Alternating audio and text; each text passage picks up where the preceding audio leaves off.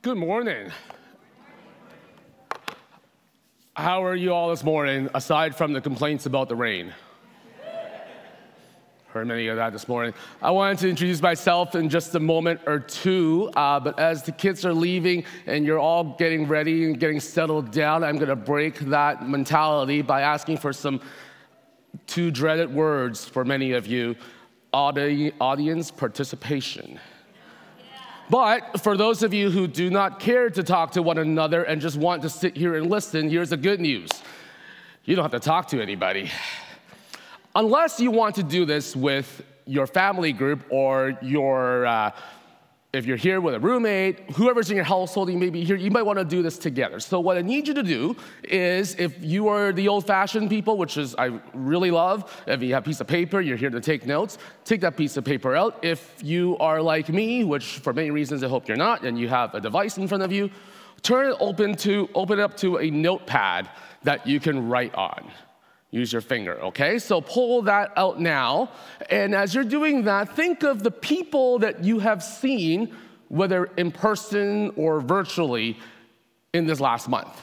Maybe even in this last week. But think of the people that you have to interact with. So if you're in high school, university, you probably have had to talk to people.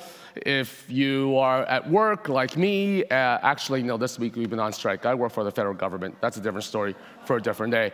Uh, but if you have to talk to people on Zoom or on Teams, think of people you talk to virtually, very common. And then what I want you to do is I want you to take your finger or your pen and draw yourself a tic tac toe box. We're not playing tic tac toe, but just draw that for me, okay? Can you do that? Now, in the middle box, I want you to put either your own name or your family name or your household name. So if you live with your family and you are the Owl family, then you put your last name there. If for some, for, for some of you, we have roommates and you're kind of like a household unit. P- call yourself something, give yourself a team name or something like that. Okay? Simple enough, right? Now, here is where your brains need to start working. On the top row, you'll see three boxes up there. All right? Now, as you're thinking about the people you've connected with over the last month or so, think about three names or three households who do not share your ethnic identity. To be make it easier on you, think of three households or names uh, who don't share your same first language or your common language. They speak something else at home. Okay? Now, as I've done this in other churches, I, I've always tell them, I'm not asking you to say, oh, the Korean neighbors across the street. I want names, and I'm bad with names myself. And hopefully, you can think of people outside of this, uh, uh of Eagle Ridge Church. Think of three names or households you interact with who do not share your ethnic identity, who don't share a first language that you do, or your comfortable language, your heart language. All right? give you a moment of that. Jot those names down. Think of that, okay? Now, for those of you who are ahead, let's go on to the second part. On the bottom, you'll see three boxes there as well, okay? Think about three names or households of people who do not share your faith or your religious belief. I'm not gonna assume that you're coming here today as a Christian follower of Jesus. But whatever your beliefs is, or maybe no belief, or what, wherever you stand, I want you to think about three people that you interact with over this last month who may not share what you believe. Okay? Some of you may be thinking, oh my goodness, I already used those three people on the top, which, by the way, is a good thing. I'll talk about that later. Think of three more people if that's the case. Now, you'll see those two boxes to the left and to the right of your name or your family name or your household name or your team name, whatever you want to call it. For those two boxes, I want you to think in the last month, or if you have to stretch even further back, that's okay too. Think about a couple of people in your life who, for you, And you don't have to share this with anybody else unless for uh, the Bible study groups who've been asking for questions. You can share that there. Think of two names or two pe- family groups or whatever for, that for you, you consider they're hard to love, they're hard to care for. They, they cost you something, they make it difficult for you to care for them. Think of two of these people. Simple, straightforward, kind of scared. All right. My name is Conrad. My wife and I, Rachel's sitting over there, um, has, we've been coming to Eagle Ridge for a couple of years. I am a uh, church planting pastor with the Canadian National Baptist Convention. Uh, but I've known Pastor David for a very long time. And a couple of years ago, when Rachel and I got married, we thought it was important to be in community with people as our ministry serves mostly people who don't know Jesus. And mostly people, in fact, one of the closest friends in our community are non believers, and, and they're searching, they're, they're wrestling with it all. And through it all, we felt it was important to connect with a local church, a body of believers. And you guys have been just so amazing to adapt us um, as we may have be serving different denominations, but we serve one God. We serve one church, and we serve one Jesus. And we need this kind of collaboration. We call, I, call it a, a, different level of gospel collaboration to work with one another. Because as we're talking about today, the Jesus gospel is a God given message to all. And we're going through the book of Galatians. And last week, Ariel started us off, and she talked about how the church was planted in Galatia, and everything was happy, and people were excited. But over time, people started to retreat back to the things they knew, the things that brought them comfort. I was born in Hong Kong myself. And what I didn't realize um, until I moved to Canada, and became a Christian, is that there were people in Hong Kong who were blessed by missionaries of yesteryears who were sent from North America to go and reach people in Asia. And there was a zeal and a zealous for, peop- for people to come to know Jesus in Hong Kong in the early days, in the late 40s and early 50s, after the war, um, as missionaries were being sent there from this part of the world. And after a while, as things settled down, and as us as people, or as missionaries believe that the area is reached, uh, they started to incorporate some of their comfort food, their comfort tendencies, the cultural comforts into the church. And sometimes it gets messed up. It's like, is this Jesus or is this what I enjoy? Is this Jesus or is this what, you know, we, Uh, it, it gets a little clouded, a little messy. And as we find out in Galatians, it's been like that through history. And we repeat it over and over again. And Paul's letter to Galatia is to try to nip that in the bud to stop that trend of cultural comfort to continue to infiltrate the, the people in Galatia. We're going to continue our study in Galatia this morning. And you're going to read the Bible. We're going to read from Galatians chapter 1. Um, we're going to continue on from verse 11 onwards. And we're just going to break it up a little bit um, along the way so you'll be able to follow along and, and kind of absorb the, sto- the, the, the letter uh, as Paul writes it. In, in verse 11, Paul, who, by the way, as we'll discover and be reminded in the, in, in the passage here, is somebody who used to be so anti Jesus, he says this For I want you to know, brothers and sisters, that the gospel preached to me is not of human origin. For I did not receive it from human source, and I was not taught it but it came by revelation of Jesus Christ. Paul says to Galatians, by the way, I didn't get this from another human. I didn't get this passion from humans. I got it because the transformation, he went straight to the source. It, he got it straight to the source, and it was a gospel that was not influenced by culture. It wasn't like, hey, Jesus loves you. And oh, by the way, here in Jerusalem, we like to do this and like to do that and like to do that. And sometimes you, you feel that when you walk into a, a, church and when you walk into a culture, it's like, hey, Jesus loves you. Um, the first time I went to church, the church really likes to uh, work, our knees. You know what they mean? It's like, okay, everybody stand up. So you stand up. Okay, now you're gonna sit down for this. And you sit down for that. And you stand up. It's like, sit down. It's like, what are we doing here? Is, are, we, are we doing Pilates? Is that what we're doing? Every church has different cultures. Here's how we do things here. Paul says, uh uh-uh, uh, I'm not influenced by anything. The gospel is not influenced by culture, and it's not designed to please people.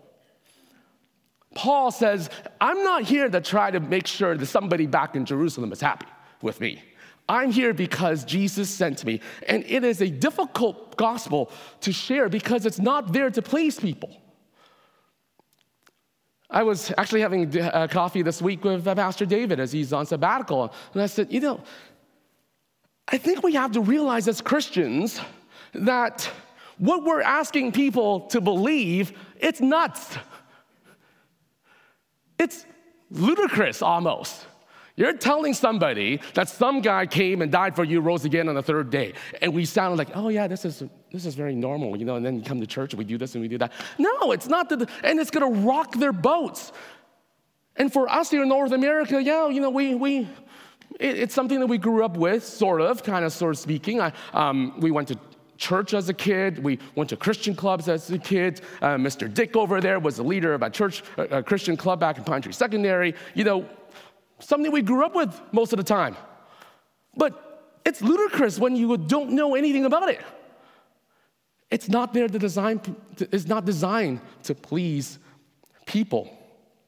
He goes on, For you have heard about my former way of life in Judaism.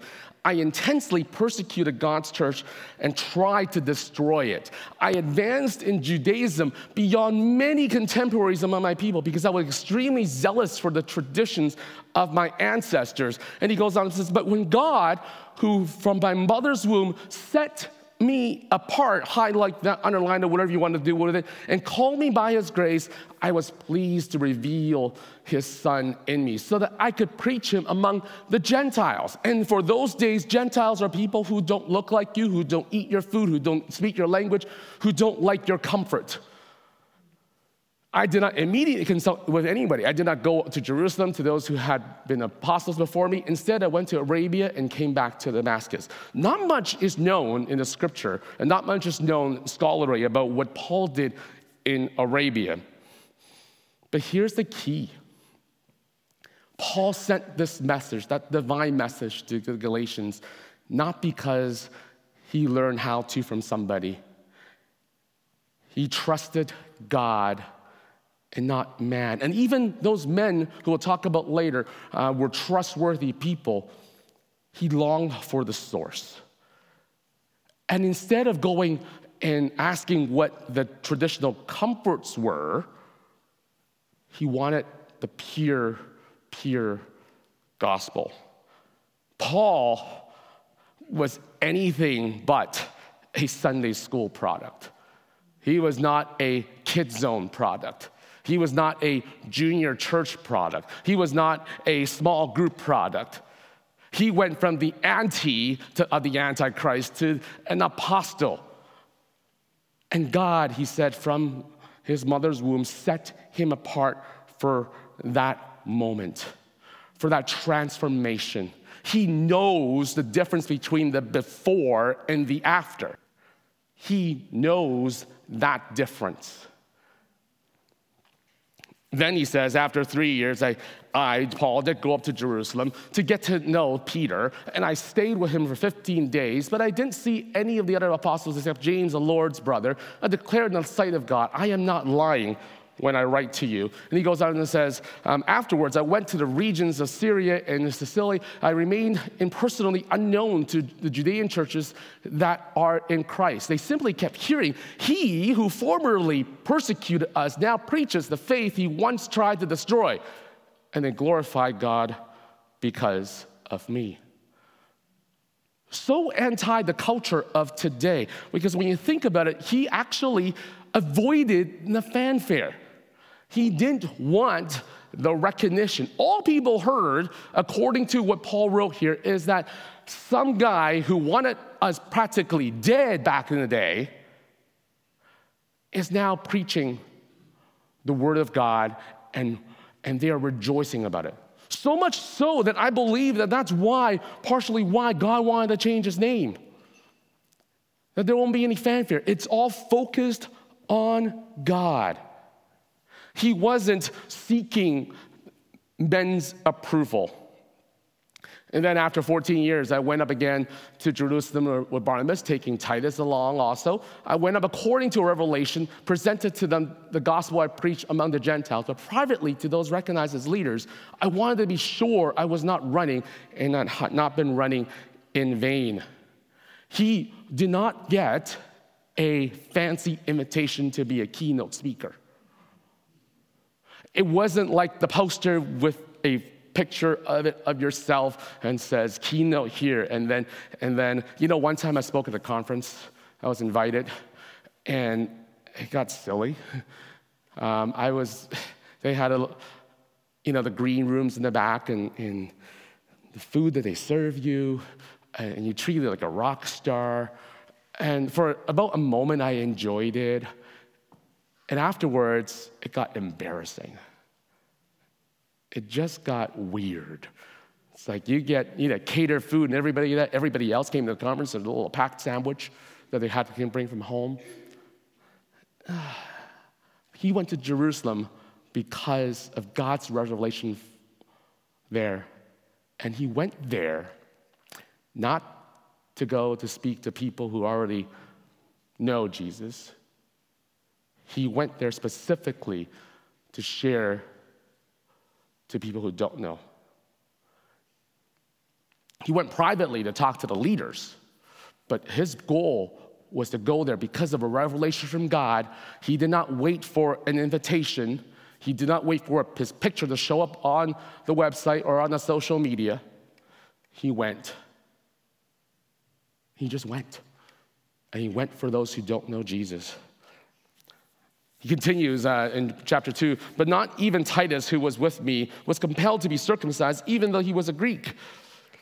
That matter arose because some false brothers had infiltrated our ranks to spy on the freedom we have in Christ Jesus in order to enslave us. But we did not give up and submit to these people for even a moment so that, you so that the truth of the gospel would be persevered for you. Last week, Ariel walked us through what circumcision was, and it was an identity.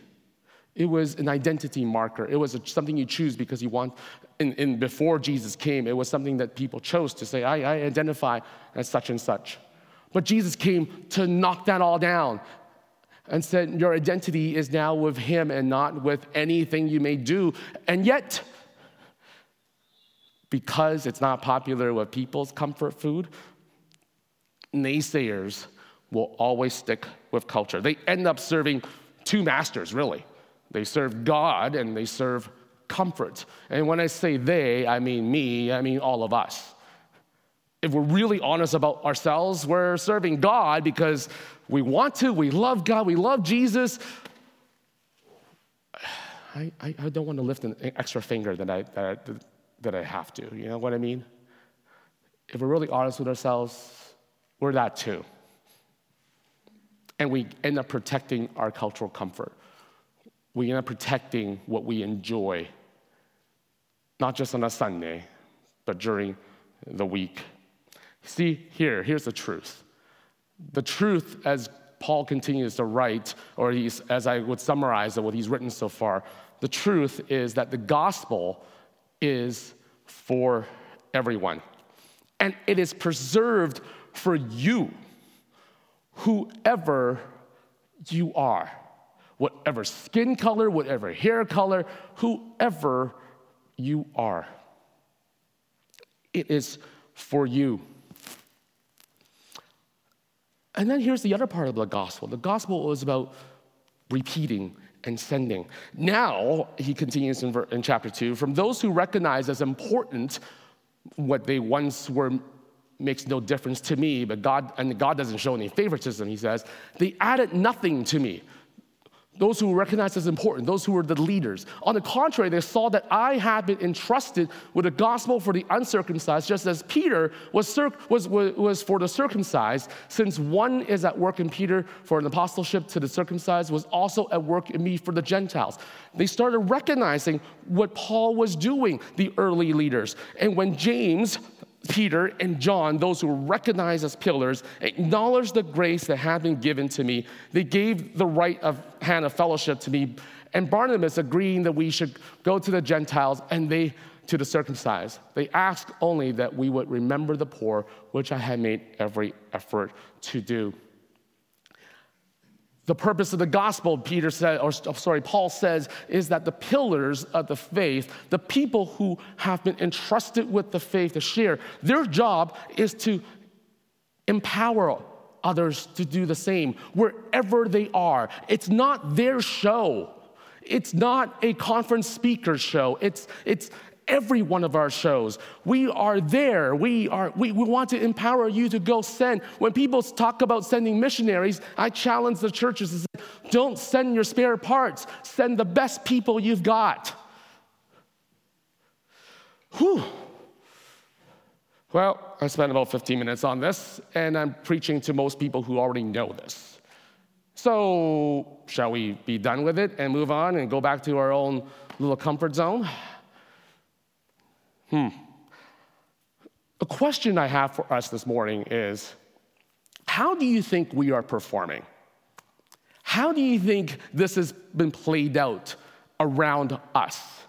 Jesus left us with the commandment and the commission how do we, how, are, how are we performing? Maybe I'll just remind you of what they are. He says to love God with all your heart and with all your soul and with all your mind and with all your strength. This is the greatest and most important command. The second is like this love your neighbor as yourself.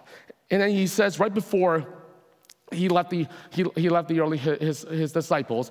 He says to go, therefore, and make disciples of all nations, baptizing them in the name of the Father and the Son and the Holy Spirit, and teaching them to observe everything I have commanded you. And remember, I am with you always to the ends of the ages. So, our marching orders from Jesus, if we believe that we are followers of Jesus, Paul believed he's a follower of Jesus. His marching orders was to go and make disciples of all nations. Go to all people, Jews, Gentiles, I don't care what you identify yourself today, we still want to love you. That's our marching orders as Christians in Canada and North America. In Coquitlam, how are we performing today? I'm gonna warn you, it's not gonna look pretty. Here in Coquitlam, if we take the total population of our city and then we take it to the best known number of people who just attend the church on a Sunday, maybe some who are going somewhere else, say to a bigger church downtown or, or some other places to driving away from church, to, away from Coquitlam to church. Um, the best known numbers, if we take the population, divide by that, we're looking less than 5% of our population currently that connect with an evangelical church. Less than 5% of that. Sometimes, as church leaders, and as you, you talk with church people, and they talk about how many people show up. As a, as a pastor of a small church and as a, as, a, as a missionary, the one quick question I always get is, well, how many people come? Well, how many people come? How many people come? But what if we reverse that as Christians and think about the number that actually matters? What does less than 5% look like in your life? Um, if we're not striking at the federal government, uh, I had just finished a, a six month stint leading a, a, managing a team of 13 people. I know for a fact that none of them are followers of Jesus. But 5% of that would mean that um, one or maybe two of them have a relationship with Jesus. And if Jesus comes back tomorrow or if something happens to them tomorrow, they will be with Jesus in heaven tomorrow. And the rest, mm. Let me bring that a little further. I know that most of them probably don't have the hope that we know in our lives, that they're living without the hope of knowing Jesus is coming, that they're, they're, they're there, they're not persevering in vain, that there's, there's a message of hope. Most of them are searching. For students who are here today, you're going to school, high school students, college students, you're probably interacting with 100 people uh, on, on a weekly basis. 5% of that, well, makes it easy. You and four other people have that relationship with Jesus. The others are seeking hope right now. And here's a dirty trend. You take those five people. See, when I was in Pine Tree Secondary, I had five friends who showed me the love of God because they, are, they, were, they were zealous for Jesus. They had joys on their faces I did not understand, and I wanted it.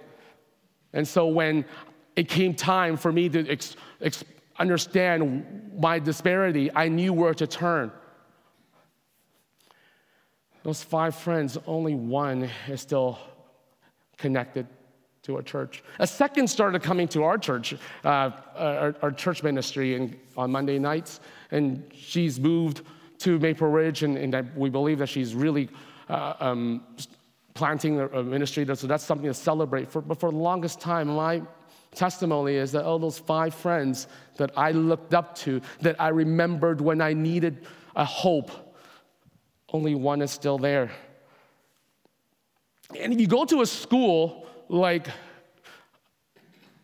our son, who, by the way, I forgot to mention, thank you so much for walking with us as in our adoption journey. It's been just a joy to have him uh, be a part of the children ministry here at Eagle Ridge. But if you go to a school like our son's, um, what we discovered is that in that school of 500 kids, there's only 20 addresses in the database where it doesn't have a suite number in front of it. So that means that if you are part one of those families, you have no other choice but to interact with neighbors in the elevator, next, you're, you're sharing lanes, you're, there's no excuse. We used to live in an apartment. There, I counted at least 12 different languages in there. There were 300 people in that apartment. Out of 300 people apartment, if you live on those towers around here, you probably have a thousand people in there, maybe. That's 50 people that know Jesus, and the others need hope. They need hope. And here's the sad part about it 50 people is the average size of a Canadian church. It reminds, it shows me that building a church, and I love Eagle Ridge, I love everything what we do on a Sunday, building a church doesn't get us anywhere. The question is, how did we get here? I alluded this, to this earlier. If you take a look at the uh, Stats Canada and, and, and the census, and you look at people who check off what they believe in the census, 45% of the people in our area in Coquitlam checked off as they identify as Christians, including Catholics. Now, we talked about how only 5% of those people connect with a church, an evangelical church, which means that 40% of the population would be the used to go to church crowd. 40% of the people used to go to church. We're losing people. You're not unaware of that for the most part. How do we get there though? Why are we here? Why are we talking about these numbers? You may also ask the question well, we, we celebrated a baptism a couple of weeks ago on Easter. Are people hearing about Jesus? Yeah, they are. Are people believing in Jesus? New people coming to church, new people coming to Christ? Yeah, they are. But if you take the resources that churches in North America spend and compare that with the amount of people coming to Jesus and proclaiming their new life through baptism. The North American church, in the latest studies, is spending $2.09 million for every to see before they see one new person baptized to follow Jesus. The study says 1.55 American, but we're in Canada and the number is bigger, so I use the bigger number, okay? We're spending over $2 million as Christians, and the math is easy. Take all the church expenses, divide that with the number of people coming to Jesus, and we're spending more than $2 million in Canadian to try to, to I don't know what we're doing. Here's the verdict we've rested on being disciples. We've rested as churches, we've rested as Christians on good Sunday going Christians. We rested on helping our kids to come to know Jesus, which is incredible ministry. But we rested on taking care of ourselves, of our own comfort, of our own doing. The very thing that Paul told Galatia to walk, keep walking away from, we are going back towards it. And we've fallen short on Jesus' commission for us. And his commission for us is not to sit and go to church on Sundays. I love everything we do here. Don't get me wrong. But his commission for us is beyond that. His commission for us is to push back the darkness that is keeping people from knowing Jesus. His commission for us is that as we're going, be disciple makers of all people. As we're going. In fact, when we look at the scripture again for the commission, he says, Go therefore. If we take a look at how it was written in Greek and recorded by both Matthew and Luke, it's, it's best translated as as you're going, which means Jesus is assuming that if you follow him, you're actually going already. You're going there to make disciples of all nations, of all people, regardless of what they look like, regardless of what they believe, regardless if it's gonna cost you. Jesus' assumption, more so than a command, because this is a commission for us, his assumption is we're already doing that.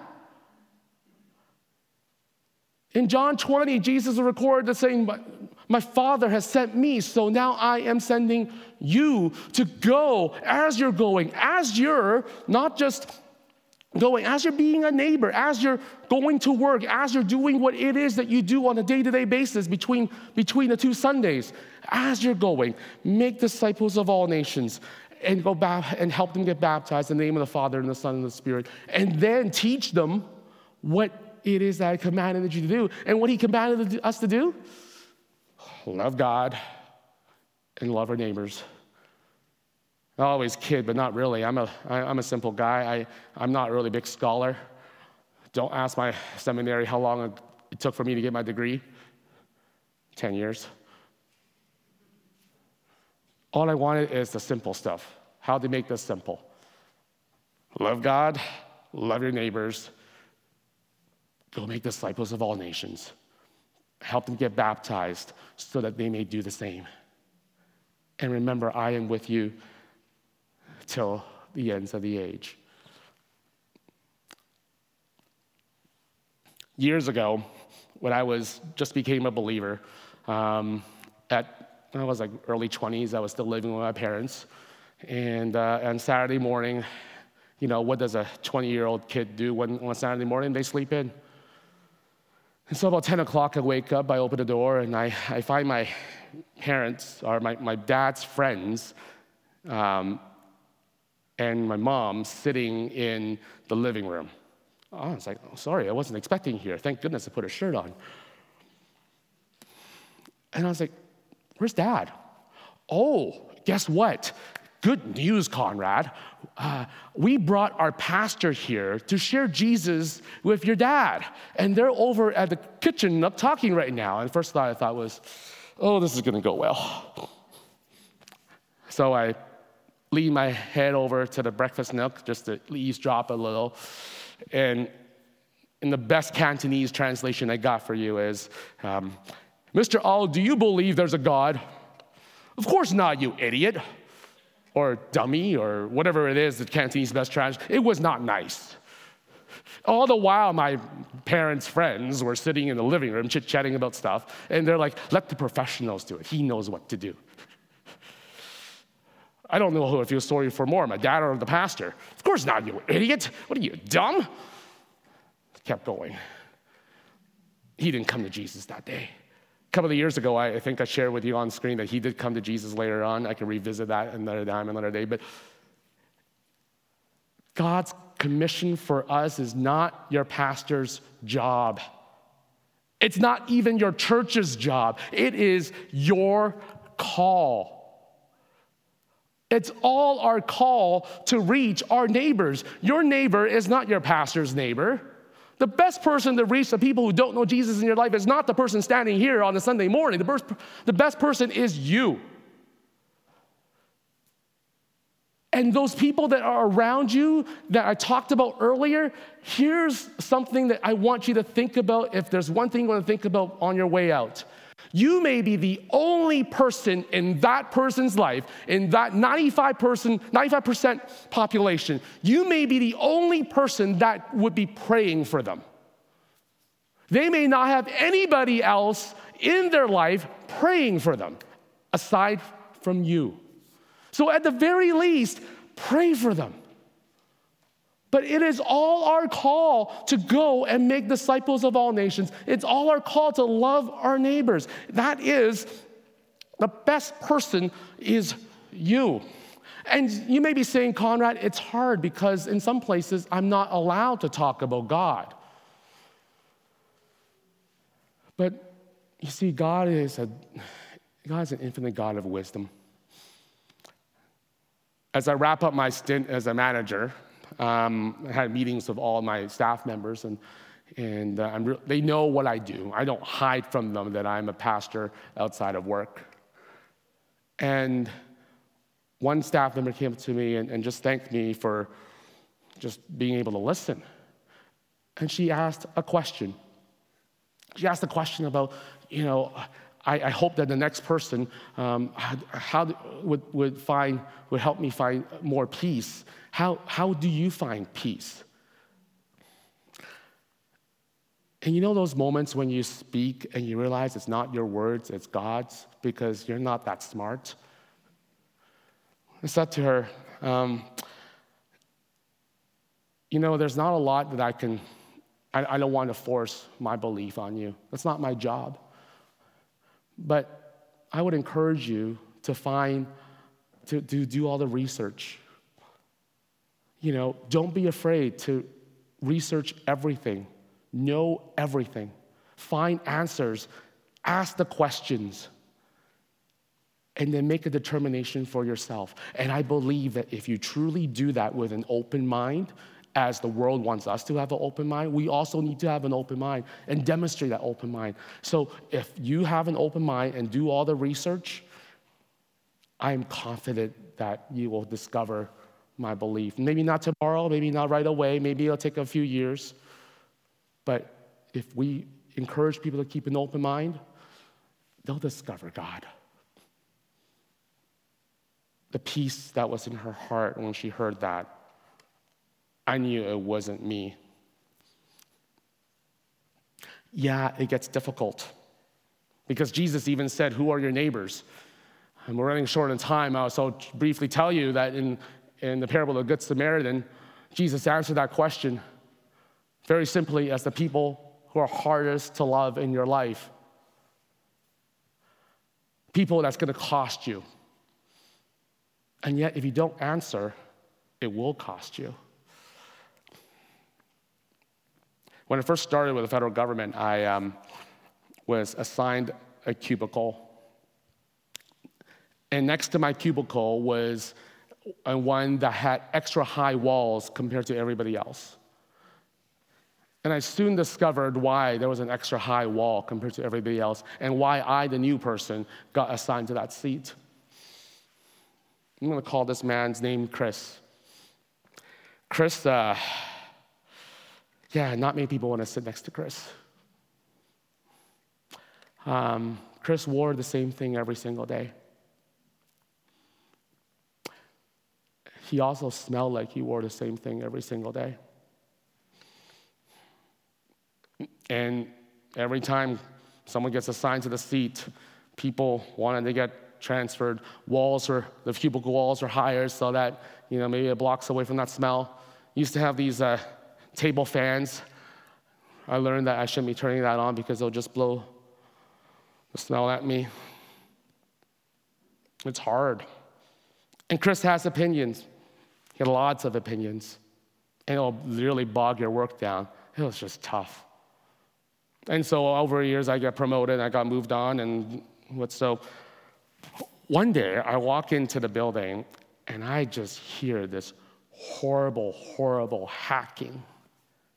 Somebody was losing their lungs. And as I walked closer and I heard the words associated with the hacking, I realized it was Chris. And I thought, okay, Conrad, if you are truly a pastor, you're going to talk to Chris today and see if you can help him. But I had to get to work. So I sat down at my desk and just mind my own business. And I said, okay, next time I see, next time I get an opportunity to see Chris, I'm going to talk to him and see if I can help him and see if something I can, uh, you know, pray for him. A couple of hours later, I need to go to the bathroom. So I walked up and started to head to the bathroom. And as I'm nearing the bathroom, I'm, I'm hearing the hacking, the coughing, the, the, the words that are coming out of it. And then when I pushed the door open to the bathroom, oh boy, I smelled Chris. And I said, oh, I can't barely breathe in here. I, I can't talk to him. Let's go to another bathroom. I'll try him later. When it's more comfortable in the open, perhaps outside, maybe.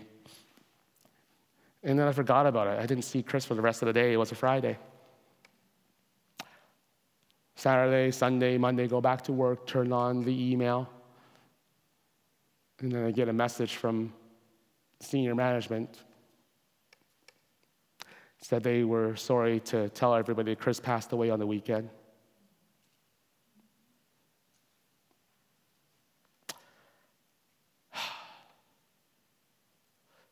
when people don't hear Jesus because you made a choice not to tell them.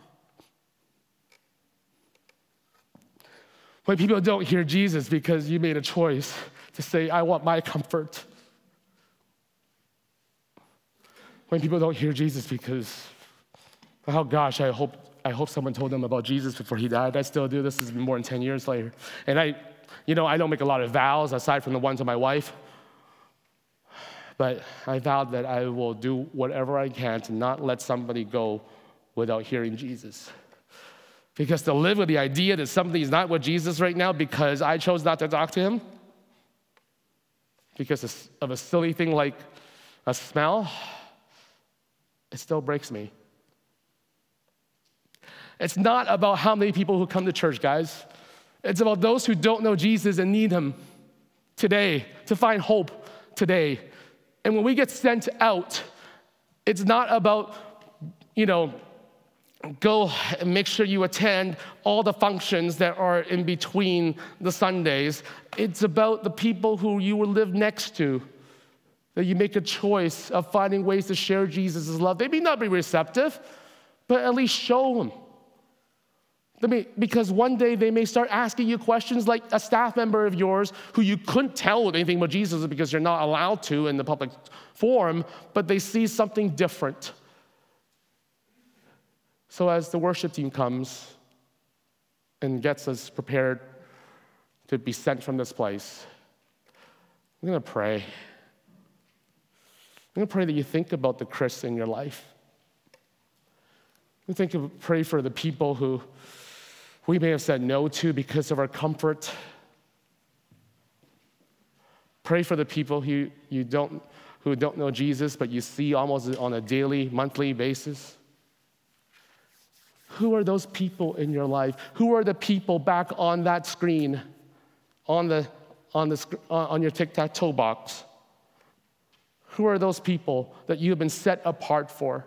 Because you have been set apart for your neighbors. You have been set apart for the people who are difficult to love. And if you need a question for your small group this week, what have you done about the people on that chart? Let's pray. Father, we thank you. We thank you for sending your son. We learned over Easter that, we reminded over Easter that uh, you, you sent him because we alone ourselves can't do enough to be with you, but you can through your son. And yet, your gift to us is not one for us to hold on to to the tune of $2 million before we see somebody to come to know Jesus. Your call for us is to go and take the message that your son sent and send it the way he asked us to. Father, we pray for the names that we jotted down today that this week we at least choose to lift them up to you and reveal to us ways that we can partner with you and partner with one another to be the neighbor that the Good Samaritan was. Because we, they need hope, Father.